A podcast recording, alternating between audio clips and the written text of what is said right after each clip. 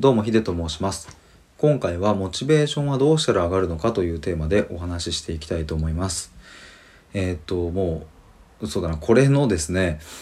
答えっていうのは、うんと、結論としてはこれですっていうのを、うん、言いたいところなんですけれどもそもそもですね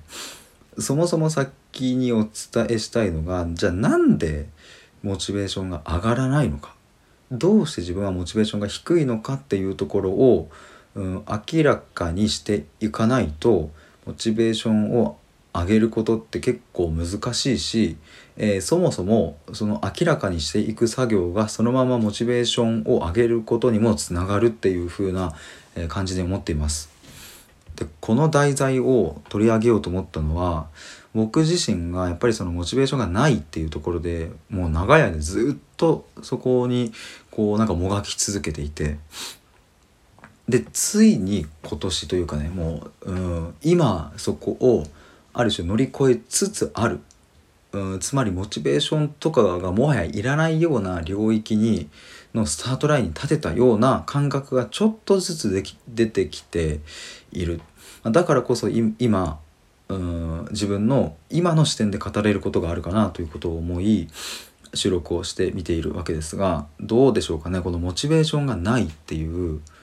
うん、この状態っていうのは結構皆さんその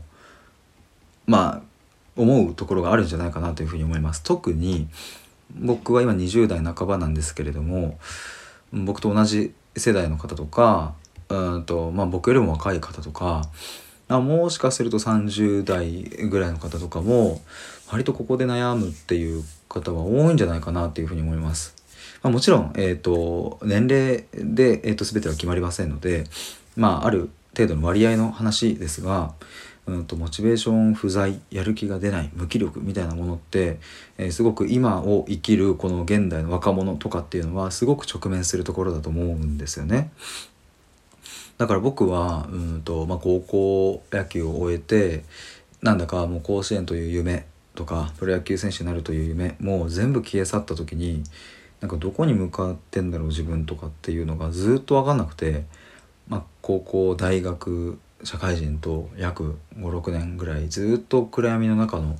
トンネルをさまよっているような気分でした。気分というかさまよっていました。だからそのモチベーションが出ないことのうん辛さうんと決してうんなんだろうなもう本当にうんそのモチベーションが出ないからこそもう人生を投げ出したいっていうわけでもないんだけどなんだかこのモヤモヤするみたいな感覚っていうのはなんかそれはそれですごい辛いっていうのも非常によくわかります。でえっ、ー、とじゃあモチベーションをねここで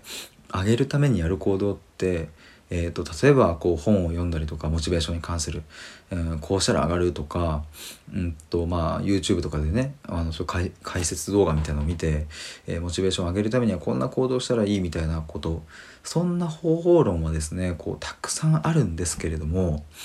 うんえーと、今日の冒頭でもお伝えしたようにその方法論にうんと、をやる前にそもそも自分は何でモチベーションがないんだっていうことを明らかにしていかないと適切な適切な回は出ないしうんそして明らかにしていくことがそもそもモチベーションを上げるっていう行動に直結するっていうことですね。そして最終的にたどり着きたいのはモチベーションがあるぞ頑張れるぞっていうそういう状態ではなくてモチベーションという言葉すらいらないっていうなんだか勝手にワクワクして、うん、ただやっているっていう状態が、うん、目指すところというかねそれがこう人間のうんと生きるという観点において非常にこう力を与えてくれるものだと思うので、まあ、そういうふうに持っていきたい。そう思った時にやっぱりこう世の中にあふれている、うん、この行動をすればいいっていうところだけではなんとなんかうまくいかないような僕は気がしていてまあそもそもそんな行動でモチベーションが出るのであればこういうことで悩む方っていうのは、まあ、ほぼいないわけでその方法論みたいのさえできないからこそモチベーションが出ないとかっていうね、うん、感じでちょっとですね今回はあまり話がまとまんなかったんですけどもこれ16、2本目出そうかな。ちょっとですねあの今はモチベーションはどうしたら上がるのかの前のそこの前提みたいなところをお話ししたのでちょっとここからもう一本目、